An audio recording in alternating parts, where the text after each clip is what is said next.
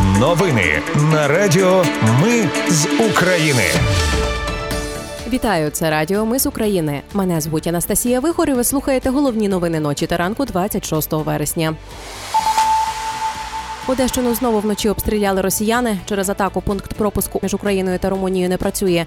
Білий дім дав Україні перелік реформ для продовження військової допомоги. У Херсоні священик Української православної церкви Московського патріархату торгував зброєю і боєприпасами. Про все це та більше за мить у новинах на радіо Ми з України. Вночі сили протиповітряної оборони над Україною знищили 26 дронів. Загалом росіяни випустили 36 безпілотників. Про це зазначили у повітряних силах. Армія Росії атакувала безпілотниками Ізмаїльський район Одещини. Там влучили у припортову інфраструктуру, зазначив керівник обласної військової адміністрації Кіпер. Постраждали двоє водіїв вантажівок. Внаслідок атаки дронів не працює пункт пропуску Орлівка і Сакча між Україною та Румунією на Одещині. Про це зазначила речниця сил оборони Півдня Гуменюк в ефірі Радіо Свобода. Втім, вона запевнила, що безпілотники не перетинали кордон Румунії. У Черкаській області російський безпілотник влучив в інфраструктурний об'єкт. Там попередньо без постраждалих зазначив керівник обласної військової адміністрації таборець. А от в кривому розі росіяни вранці завдали ракетного удару по одному із підприємств, зазначив голова обласної військової адміністрації Лисак. Чи є постраждалі наразі невідомо.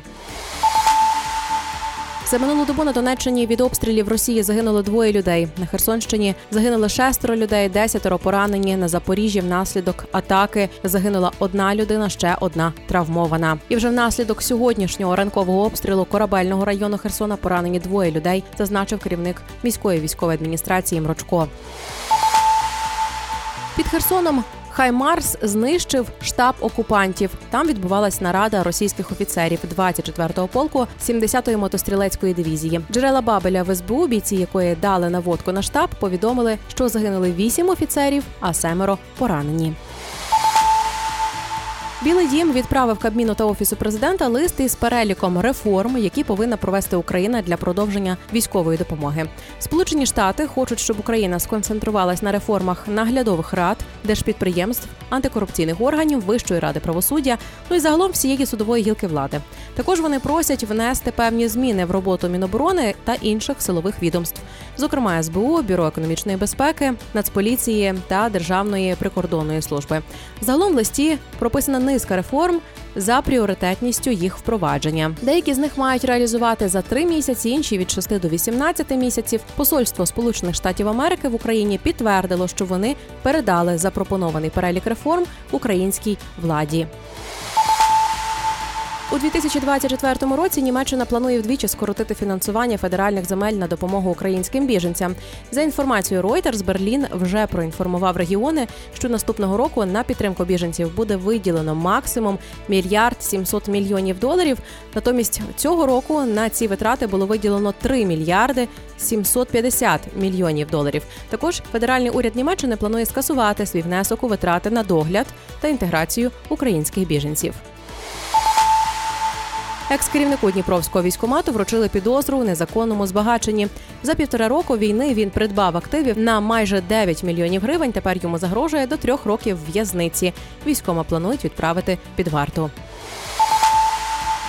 У Херсоні священик Української православної церкви Московського патріархату торгував зброєю і боєприпасами. У вересні він продав два зенітно-ракетні комплекси ігла, а також три порохові заряди до ручного протитанкового гранатомета і отримав за це три тисячі доларів. У священика знайшли дві сховки із кулеметом, автоматом АК-74, пороховими зарядами, гранатами, набоями різного калібру і штик-ножами. Священнику московського патріархату повідомили про підозру. Його триматимуть під вартою з можливістю застави в понад 214 тисяч гривень. Це були новини на радіо. Ми з України. Мене звуть Анастасія Вихор. Наші новини про те, що дійсно відбувається в Україні. Ми не робимо новини, зважаючи на чиїсь політичні чи бізнес-інтереси. У нас тільки реальні факти. Якщо на вашу думку, те, що ми робимо, важливо, підтримайте нас. Заходьте на сайт Ми з України.ком та тисніть кнопку Підтримати. Почуємось. Радіо Ми з України перемагаємо разом.